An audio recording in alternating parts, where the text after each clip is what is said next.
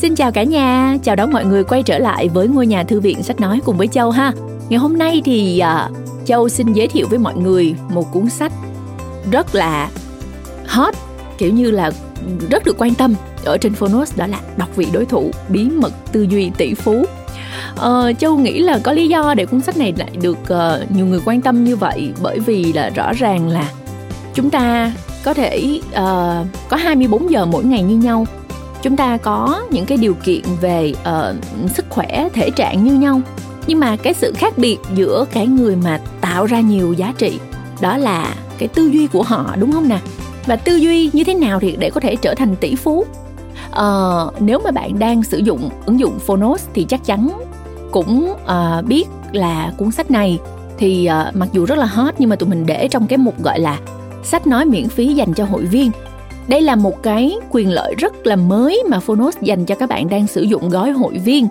À, và đối với những bạn chưa biết về Phonos thì Phonos là ứng dụng sách nói có bản quyền và âm thanh số tại Việt Nam ha. Và tụi mình um, áp dụng một cái chính sách gọi là gói hội viên. Các bạn nào mà sở hữu gói hội viên ấy thì các bạn có thể được uh, truy cập vào kho sách nói dành cho hội viên nè. Tóm tắt sách nè thiền nè chuyện ngủ nè ebook nè vân vân rất là nhiều nội dung à, mà các bạn chỉ cần trở thành hội viên thôi thì các bạn có thể mở khóa ra. À, và cái quyền lợi mà châu vừa mới nói là quyền lợi sách nói miễn phí dành cho hội viên á, thì tụi mình vẫn đang cập nhật liên tục ha các bạn ha. Tức là các bạn không phải là các bạn được nghe hết toàn bộ sách nói của phonos mà các bạn sẽ được nghe những cuốn sách nằm trong danh mục của gói hội viên. Và cuốn sách mà châu giới thiệu từ tuần trước á, là nguyên tắc của thịnh vượng á, cũng nằm trong bộ sưu tập này đó các bạn. Nhiều cuốn sách hay như vậy mà lại nằm trong cái mục mà miễn phí dành cho hội viên thì các bạn chỉ cần đơn giản là trở thành hội viên thôi là các bạn có thể nghe được hết rồi. Rất là hấp dẫn không phải tại mình làm công ty này mà mình mình khen đâu các bạn ơi. Thật sự những cái gì mà Phonos đang làm á nó hướng đến cái uh, nhu cầu và cái mong đợi của người dùng rất là nhiều. Tụi mình hy vọng là các bạn sẽ tìm thấy được cái điều mà các bạn muốn ở trong những cái sản phẩm của Phonos ha. Còn bây giờ thì chúng ta sẽ trở lại với cuốn sách ngày hôm nay đó là đọc vị đối thủ bí mật tư duy tỷ phú. Um, cuốn sách này đặt ra cái vấn đề rất là thú vị. Thương trường là chiến trường là câu cửa miệng của đa phần những người kinh doanh. Họ cho rằng trong cạnh tranh cần tỏ ra khôn ngoan hơn đối thủ uh, phải giành giật thật là quyết liệt thị phần phải khống chế nhà cung cấp phải khóa chặt khách hàng vân vân để sống sót được nhưng mà chúng ta hãy tự hỏi là hệ quả sẽ như thế nào khi mà chúng ta thắng còn người khác thì thua liệu giành được phần hơn có nghĩa là bạn luôn ở vị trí chiến thắng hay không? Tác giả chỉ ra là hầu hết các doanh nghiệp chỉ thành công khi mà mình giúp cho người khác thành công. Mình cũng thấy cái điều đó ở ngay trong chính cuộc sống của mình đó các bạn. À, tức là khi mà mình ở trong một mối quan hệ một cái uh, uh, hợp đồng một cái sự giao dịch với đối tác nếu như mà mình cố gắng để giúp cho đối tác thành công tức là mình cũng đang giúp cho chính bản thân mình thật sự các bạn hãy chậm lại một chút. Thay vì cái tư duy cạnh tranh thì chúng ta nghĩ đến cái tư duy là mình cùng hỗ trợ nhau phát triển xem sao. Không phải là đúng trong mọi trường hợp ha nhưng mà mình thấy là hãy bắt đầu từ những việc nhỏ nhất. Từ người đồng nghiệp của mình từ uh, những cái người bạn bè của mình từ những cái đối tác trong cùng một lĩnh vực của mình chẳng hạn. Uh, nếu mình giúp cho người ta hoàn thành tốt công việc của người ta tức là mình cũng đang giúp cho mình hoàn thành tốt công việc của mình um, mình nói hơi dài một chút xíu bởi vì mình khá là tâm đắc chủ đề này còn bây giờ mình mời các bạn cùng lắng nghe um, và gọi là khám phá những cái triết lý kinh doanh nói trên trong cái chương một của cuốn sách này nhé. Còn ờ, nếu các bạn muốn nghe hết phần còn lại thì như mình đã nói ngay từ đầu, rất là đơn giản các bạn hãy tải ứng dụng Phonos, trở thành hội viên Phonos và sau đó các bạn sẽ được nghe cuốn sách này miễn phí. Dạ rồi, bây giờ mời các bạn nghe sách. Hẹn gặp lại trong podcast lần sau.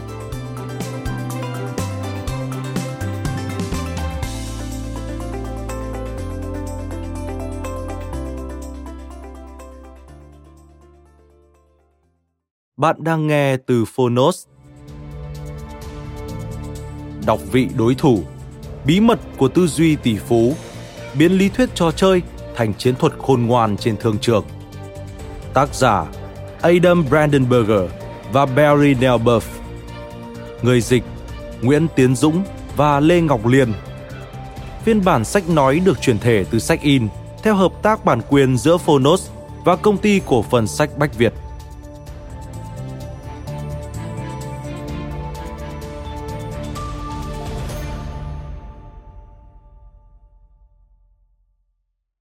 Phần 1. Trò chơi kinh doanh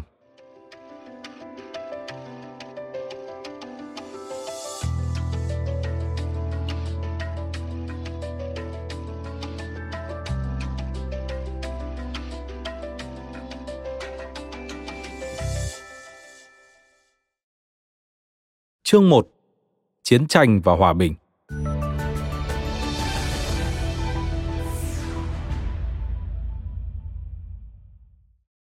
Thương trường là chiến trường. Đó là câu cửa miệng của những người kinh doanh. Trong cạnh tranh cần tỏ ra khôn ngoan hơn đối thủ, giành giật quyết liệt thị phần, khoách trương thương hiệu hàng hóa, khống chế nhà cung cấp, khóa chặt khách hàng. Theo quan điểm đó, sẽ luôn luôn có người thắng và kẻ bại – Cách nhìn về một kết cục thắng bại được Goverdale viết như sau. Chỉ thành công thôi chưa đủ, phải làm sao cho kẻ khác thất bại nữa.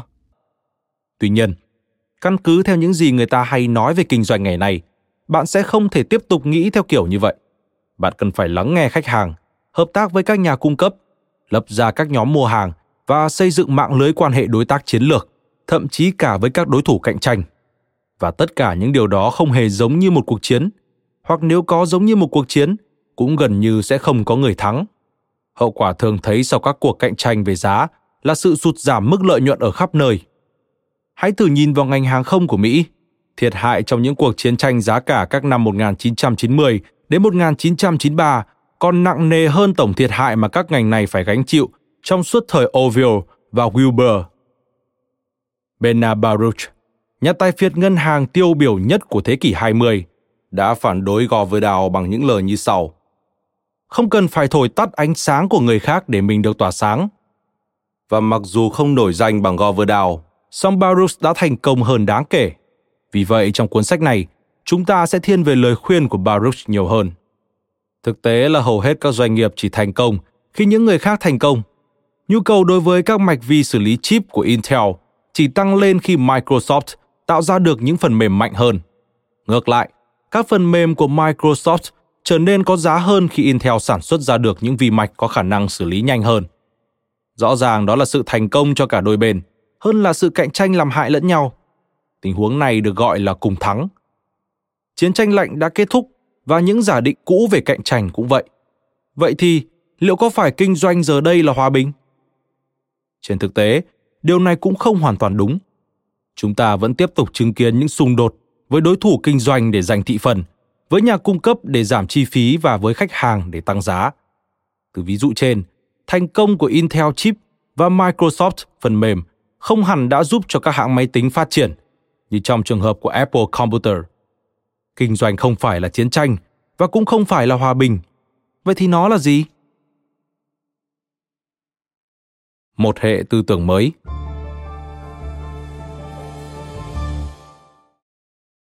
Kinh doanh là sự hợp tác khi cần tạo ra chiếc bánh và là cạnh tranh khi đến lúc chia phần chiếc bánh đó.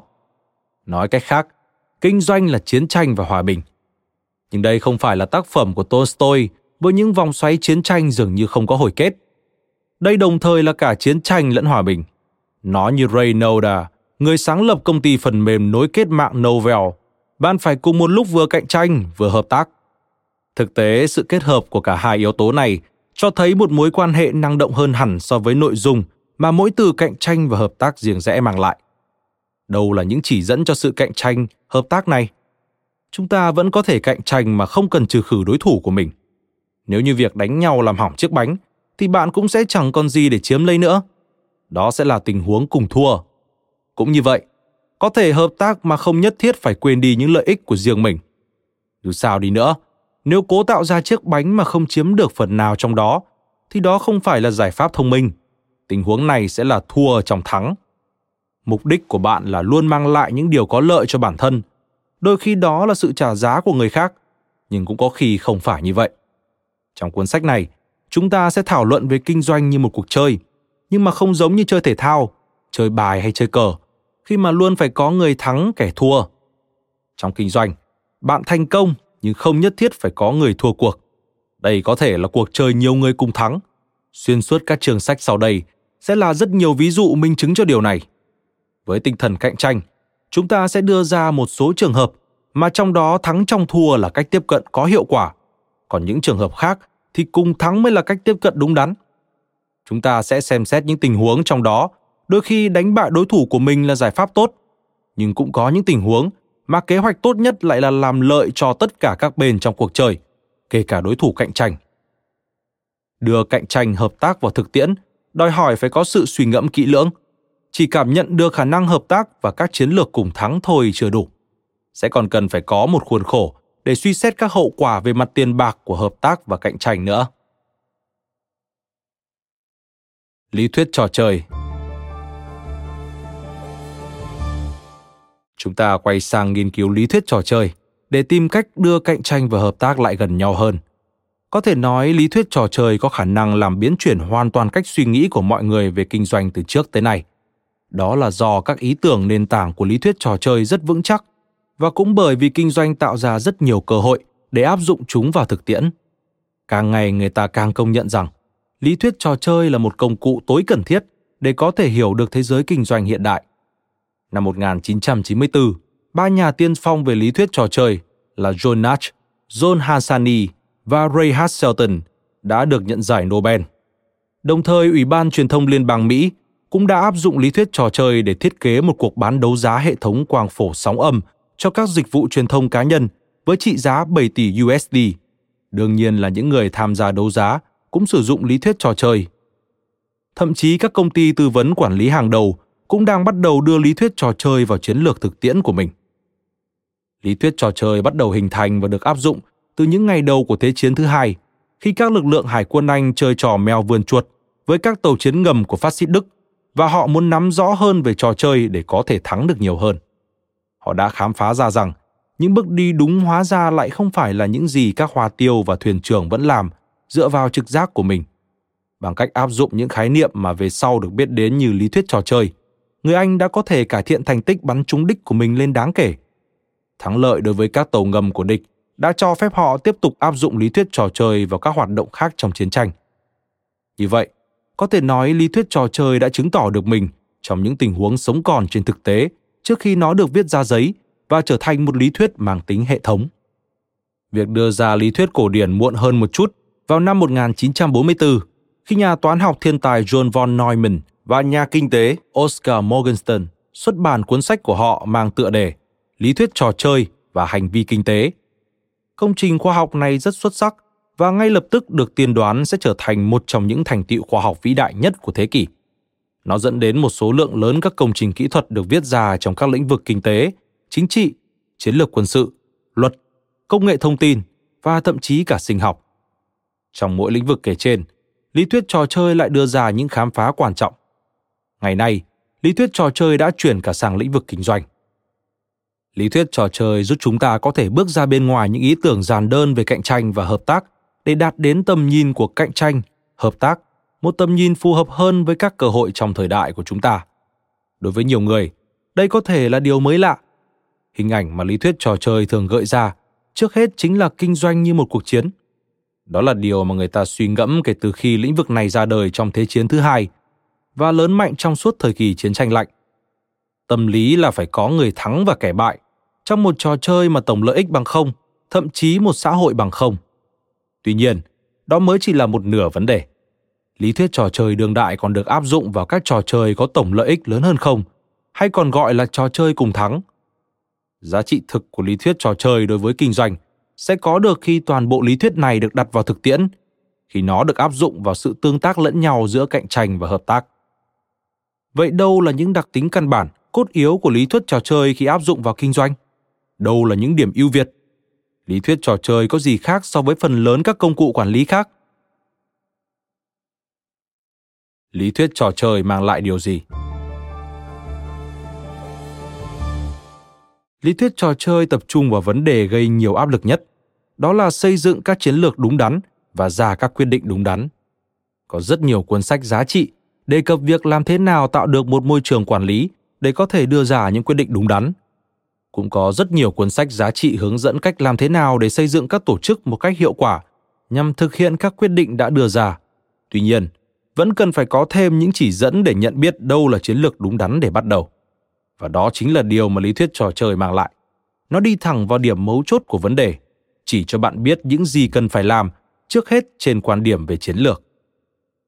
Lý thuyết trò chơi đặc biệt hiệu quả trong trường hợp có nhiều yếu tố liên hệ tương tác qua lại lẫn nhau và không một quyết định nào có thể được đưa ra một cách hoàn toàn độc lập với các quyết định khác. Kinh doanh ngày nay diễn ra trong một thế giới đầy phức tạp khôn lường. Có những yếu tố bạn không hề nghĩ tới, thực ra lại có thể quyết định sự thành bại của bạn. Thậm chí ngay cả khi bạn nhận biết được tất cả các yếu tố liên quan, thì bất kỳ điều gì làm thay đổi một trong số đó đều có khả năng gây ảnh hưởng đến nhiều yếu tố khác nữa. Giữa tất cả những hỗn tạp như vậy, lý thuyết trò chơi tách mỗi cuộc chơi ra thành các phần. Nó giúp bạn thấy điều gì đang xảy ra và bạn cần phải hành động như thế nào vào thời điểm đó. Đây là một công cụ đặc biệt giá trị để cùng chia sẻ với các đồng nghiệp trong tổ chức của bạn.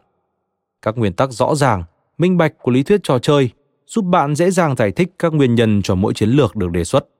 Nó trao cho bạn và các đồng nghiệp một tiếng nói chung khi thảo luận về những khả năng thay thế bằng cách đặt người khác vào quá trình mà bạn đã sử dụng để đạt đến các quyết định chiến lược. Lý thuyết trò chơi giúp tạo dựng và bảo đảm sự nhất trí trong toàn tổ chức.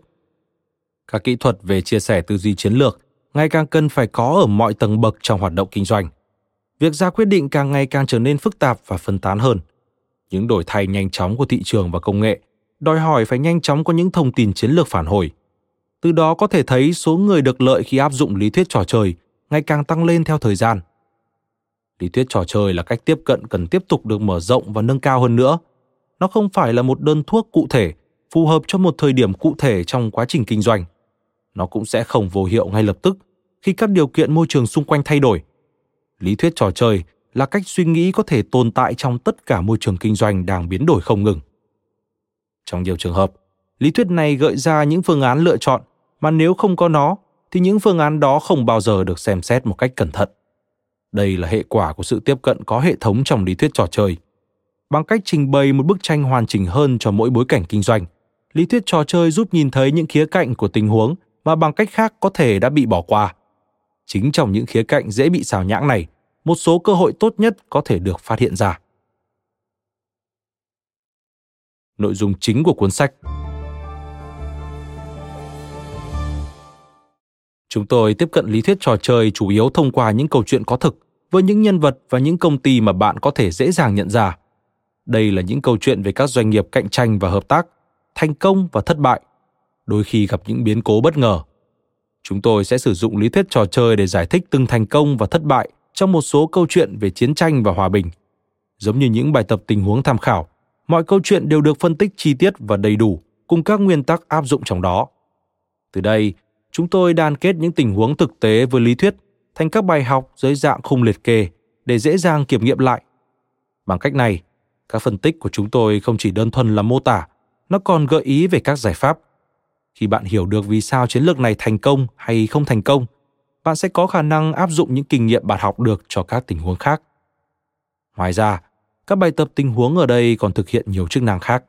Chúng không chỉ là những công cụ nhằm trình bày đối tượng nghiên cứu một cách sinh động hơn – hay minh họa cho các cách thức mà cho cả khái niệm mà chúng tôi được thể hiện trong thực tiễn chúng chính là những kiểm chứng liên tục với các lý thuyết của chúng tôi. Chúng tôi không muốn bạn chấp nhận ngay lập tức rằng tất cả những gì chúng tôi nói đều đúng. Mục tiêu của chúng tôi là đưa cho bạn đủ bằng chứng qua các bài tập tình huống để bạn chấp nhận hoặc nhận xét lại những kết luận của chúng tôi. Sau khi bạn đã thấy lý thuyết trò chơi được áp dụng vào rất nhiều tình huống, bạn sẽ tự phát hiện ra sức mạnh của nó, nhận ra và học cách áp dụng nó cho chính bản thân. Mặc dù đang ngày càng có nhiều người quan tâm đến việc áp dụng lý thuyết trò chơi vào kinh doanh, nhưng đây vẫn là một cách tiếp cận còn rất mới mẻ. Hầu hết các từ ngữ, thuật ngữ ở đây đều mới, thậm chí còn một số thuật ngữ mới hình thành trong khi chúng tôi viết cuốn sách này. Ngay cả một số thuật ngữ có vẻ quen thuộc cũng mang những ý nghĩa khác khi dùng trong lý thuyết trò chơi. Giống như bất kỳ một lý thuyết nào khác, lý thuyết trò chơi cũng đòi hỏi bạn phải có một chút kiên nhẫn lúc ban đầu. Tuy nhiên, nếu những giải thích của chúng tôi thành công thì các khái niệm mới sẽ nhanh chóng trở thành một phần trong suy nghĩ của bạn, và bạn sẽ có thể ngạc nhiên vì tại sao bạn lại không biết điều đó từ trước. Bố cục cuốn sách Phần 1 gồm 3 chương Phác họa cuộc chơi kinh doanh giới thiệu những khái niệm cơ bản và cho thấy chúng khớp với nhau như thế nào. Chương 1 Định hướng giống như một lời giải thích ngắn gọn để bạn biết được cuốn sách này sẽ dẫn dắt bạn đến đâu. Chương 2 mô tả tất cả những người chơi và phân tích các yếu tố cạnh tranh cũng như hợp tác giữa những người chơi đó. Để làm rõ hơn điều này, chúng tôi đã xây dựng nguyên một sơ đồ cho trò chơi kinh doanh. Chúng tôi gọi nó là mạng giá trị. Đó sẽ là một đồ thị giúp bạn trình bày cuộc chơi một cách rõ nét hơn. Mạng giá trị sẽ định vị tất cả những người chơi trong tương quan với nhau và xác định sự phụ thuộc lẫn nhau giữa họ. Đặc biệt, nó rất hữu ích khi chỉ ra các cách thức mà những người chơi có thể kết hợp cạnh tranh và hợp tác với nhau. Chương 3. Giới thiệu về lý thuyết trò chơi. Chúng tôi sẽ giải thích làm thế nào một bộ môn khoa học mang tính hàn lâm như vậy có thể được áp dụng vào kinh doanh trên thực tế bằng cách sử dụng các ví dụ chi tiết. Chúng tôi sẽ thảo luận xem điều gì sẽ xảy ra khi trò chơi được bắt đầu. Trong suốt quá trình chơi, chúng tôi cố gắng làm cho trò chơi trở nên dễ tiếp cận bằng cách đưa ra những nguyên tắc cơ bản được giải thích một cách đơn giản và rõ ràng, đồng thời không đòi hỏi những kiến thức cao về toán học hay những lý thuyết khoa học trừu tượng khác. Trong lý thuyết trò chơi cũng có 5 yếu tố cơ sở như tất cả các trò chơi khác. Chúng ta quy ước gọi chung lại là PARTS, là năm chữ cái viết tắt tên của năm yếu tố. Players, người chơi, Added Values, giá trị gia tăng, Rules, quy luật, Tactics, chiến thuật, Scope, phạm vi. Bản thân từ part cũng có nghĩa là các bộ phận. Đó chính là những vấn đề xuyên suốt trong phần còn lại của cuốn sách. Cùng với mạng giá trị, chúng hợp lại thành một hệ thống khái niệm trung tâm để áp dụng lý thuyết trò chơi vào kinh doanh. Phần 2 gồm những chương bàn riêng về năm yếu tố nói trên. Mô tả từng yếu tố một cách chi tiết và nêu lên tầm quan trọng của các yếu tố đối với doanh nghiệp của bạn. Archimedes, nhà khoa học thời Hy Lạp cổ đại, đã từng nói rằng nếu cho tôi một điểm tựa, tôi có thể nâng cả trái đất lên. Cũng có thể coi đây là năm đòn bẩy giúp lay chuyển cả thế giới kinh doanh. Thay đổi cuộc trời Đây chính là nơi bạn có thể giành được phần thưởng cao nhất.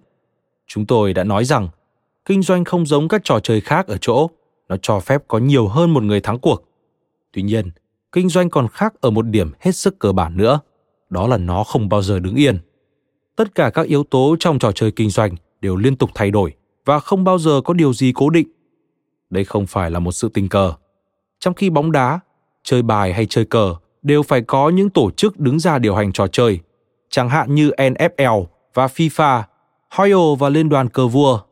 Trò chơi kinh doanh không hề có ai điều hành cả tất cả mọi người đều có thể tự do thay đổi trò chơi kinh doanh sao cho có lợi nhất cho mình và dĩ nhiên là họ luôn tìm cách làm điều đó vì sao phải thay đổi trò chơi? Một câu ngạn ngữ cổ của trung hoa nói rằng, nếu bạn tiếp tục đi theo hướng đã đi, thì kết thúc của bạn cũng chính ở đó. Bạn chơi rất xuất sắc, song tình trạng của bạn có thể rất tệ, vì đơn giản là bạn đã đi nhầm hướng. Bạn phải thay đổi. Thậm chí một trò chơi hay đối với bạn vẫn còn có thể hay hơn nữa. Thành công lớn sẽ đến từ sự tích cực định hình trò chơi bạn đang chơi, từ việc tạo ra cuộc chơi bạn muốn, chứ không phải chơi trò chơi mà bạn tìm được cần phải thay đổi trò chơi như thế nào? Bằng bản năng nhạy bén của mình, có thể bạn đã và đang làm điều đó rồi. Tuy nhiên, lý thuyết trò chơi sẽ cung cấp cho bạn một phương pháp có tính hệ thống. Để thay đổi trò chơi, bạn chỉ cần thay đổi một trong năm yếu tố cơ bản, thay đổi paths. Mỗi yếu tố cấu thành chúng tôi đưa ra đều là một công cụ đắc lực để chuyển đổi từ trò chơi này sang trò chơi khác. Chính việc thay đổi trò chơi là lợi thế khiến lý thuyết trò chơi tìm thấy những cơ hội lớn nhất cho mình đó không chỉ là thay đổi cách chơi, mà còn là thay đổi chính trò chơi của bạn